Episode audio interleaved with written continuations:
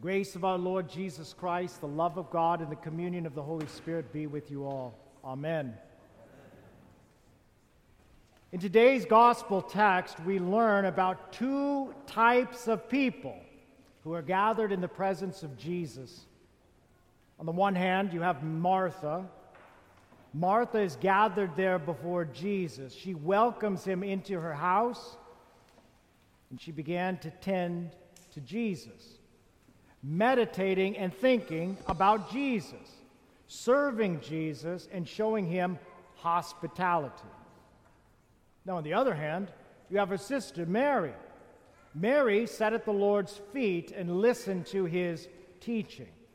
Mary began listening to Jesus as she was meditating and thinking about Jesus, receiving from Jesus by hearing his words. You see, both of these women were meditating, and we understand meditating. Now, we don't mean Eastern pagan meditating on nothing. We mean biblical meditation upon the Word of God, the incarnate Word who comes in the flesh. I mean, we understand what the word meditate means it is to think, it is to be concerned, to have a thought that's clear, to have a goal in mind, your focused attention. You're attentive. I mean, for example, when I was planning to drive out here to Austin, Texas, from Los Alamos, New Mexico, we had to have a plan. We had to meditate. We had to think. We had to have a goal. We had to look at a calendar and say, when are we going? When are we coming back? We had to look at a map to make sure we get to the right place but you're set on doing something and achieving your task. And well, the mission has been accomplished. We're here. In fact, this is what you did in the morning. When you woke up, you were set with a goal to come here to St. Paul from your house. So you were driving down the street, whatever path you took. You wanted to gather here to hear the word of Jesus. And mission accomplished for you too. You've done it. You see, now you're here to be attentive and to be focused upon Jesus. And it's on this day, today, where we gather in his presence, and he appears to us at this altar with his body and his blood. He comes here to feast with us so that we would rejoice in his voice. One thing is necessary and today we hear about Martha and Mary as they're meditating upon Jesus. Mary feasting with Jesus at his feet, listening and attentive to all of his words. However, Martha, Martha became distracted. She started to meditate and dwell on something else. Martha is distracted with much serving. I mean, notice how the text flows. At first, she sees Jesus. So she's meditating upon Jesus. She's focusing on Jesus. And then pretty soon, she starts meditating and focusing on what she's doing. And as soon as she starts to zero in on what she's doing, she looks over there and notices what her sister is not doing. So now she's meditating upon what her sister doesn't do. So what does she do? Martha goes and complains to Jesus. Says, Jesus, aren't you going to do something about this? Make my sister help me. And now notice her meditation is on what Jesus is not doing. Martha has become distracted. She's anxious and she's troubled. Now, again, just like we understand meditating, we understand what distractions are. We get it. Something else grabs your attention. It shifts your focus now to a different topic and a different goal. I mean, if you're driving from New Mexico to Texas, or if you're driving from your house to St. Paul, different things happen on the way to your destination. I mean, that's why all those signs are posted because of those cell phones, which are so distracting. Talk and text later. Stay attentive. Watch what you're doing. Now, we even understand that as you're driving, now here's where meditating makes sense. Meditating is the daydreaming that we do. When we start thinking about things and our mind starts wandering in all kinds of different ways, from one topic to another, like a chain reaction. Maybe you're driving down the street and you start thinking about work on Friday or work tomorrow. Maybe you start thinking about the meeting that you have scheduled later this week. Or, let's face it, maybe you're thinking about the sporting events that you're doing or going to, maybe an Astros game. Or you're going fishing, and now your mind is set on your fishing trip. Or maybe you're thinking about a loved one in the hospital. You see, as your mind wanders around in all kinds of different directions, that's meditating. That's what you're zeroing in on, that's what you're focusing on.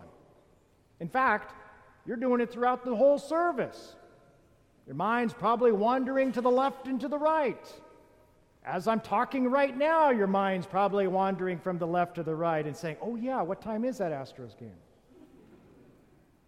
You see, by nature, we are people who are easily distracted, anxious, and troubled.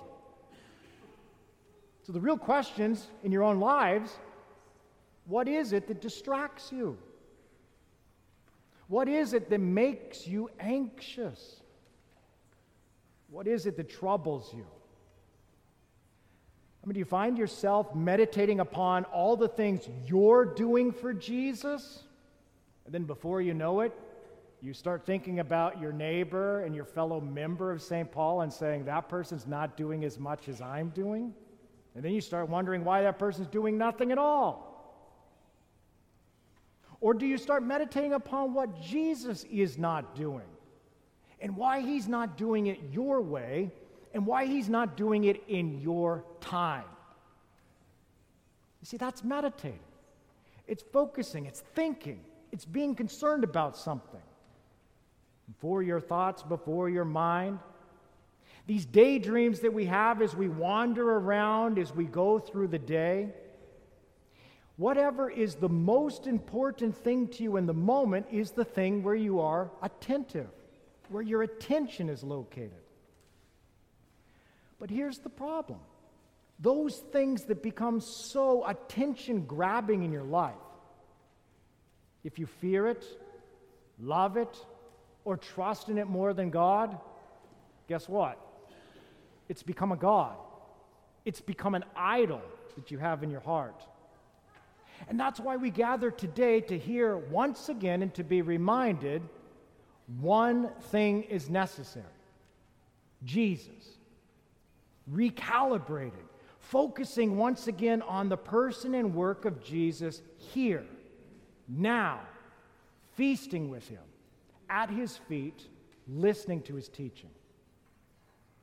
Now, in the Garden of Eden, when Adam and Eve were originally created, understand that they were originally created without anxiety, without trouble.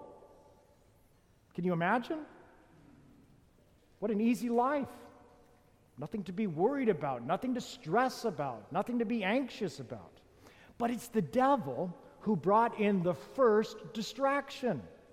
Notice how he does this. Immediately, he wants to distract the attention of Eve away from the Word of God. And he wants Eve to look at creation without God's Word. And after that, the game's over. Now, all of us, by nature, we are sons and daughters of Adam and Eve. Our hearts are filled with anxiety, and our hearts are filled with trouble. And so every time that we recognize and realize all this anxiety, all this trouble that comes to our minds and in our lives, it reminds us of the situation we found ourselves in. in a fallen creation that's falling apart, and our nature is corrupted, and we need a Savior. You see, by nature, we are people who are easily distracted.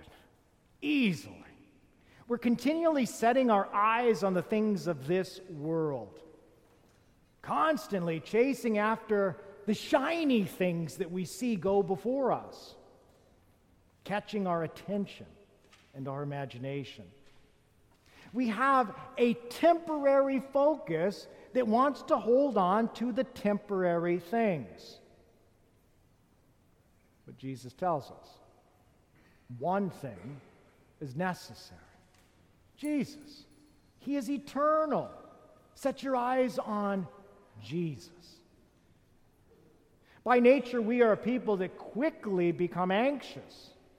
I mean, you know, you start dwelling upon all the endless possibilities of outcomes that could happen, the concern about the future and the uncertainty of it, worrying about it.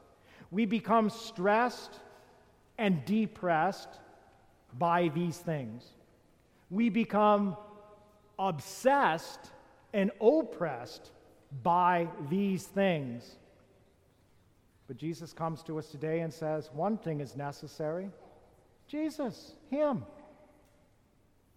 You see, we don't know what the future holds, but we know the one who holds us in the future with his hands pierced for us and his blood shed for us. By nature, we are people who become unexpectedly troubled. I mean, right now you got no troubles, but believe you me, trouble's going to find you. Maybe later today, maybe later in the week. It causes a commotion in your life, it causes a disorder in your mind and in your heart. These are all the trials and tribulations that are sent your way in this life. These things happen to us. But Jesus reminds us one thing is necessary Jesus, Him. He brings peace and order back into our hearts. He restores our minds and sets them right with God.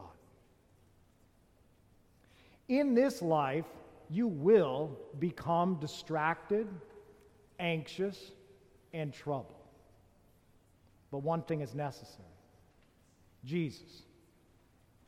Do not fall for the distractions of the devil. Instead, cast your anxieties and your troubles on Jesus because he cares for you. Jesus came to serve us. He is the suffering servant. And how does he serve? He's a servant who takes away our sin and he takes away our death. He is a servant who frees us from anxiety and trouble.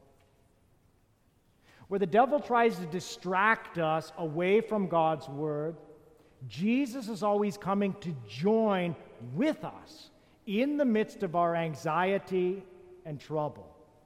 Just like he did in the Garden of Eden when he came to Adam and Eve as they were now fallen and filled with anxiety and trouble. And then he came and gave them a promise the promise that he would defeat the devil for us. Today, we rejoice in this promise. If we've, got, we've gathered here knowing that the devil is a defeated foe, and Jesus comes to us in this feast of victory over the devil to teach us, to lead us, so that we would set our eyes on him, focus on him, what he's saying, and what he is doing. It's right now where he comes to gather us and to gather with us, to eat with us, and we would sit at his feet, listening to his teaching, knowing that he gives to us his very body given for you, his very blood poured out for you. In Jesus, you need not be anxious about the future or be troubled. for he is the Prince of Peace. He is the one thing necessary. Meditate upon him. Amen. Please stand for the blessing.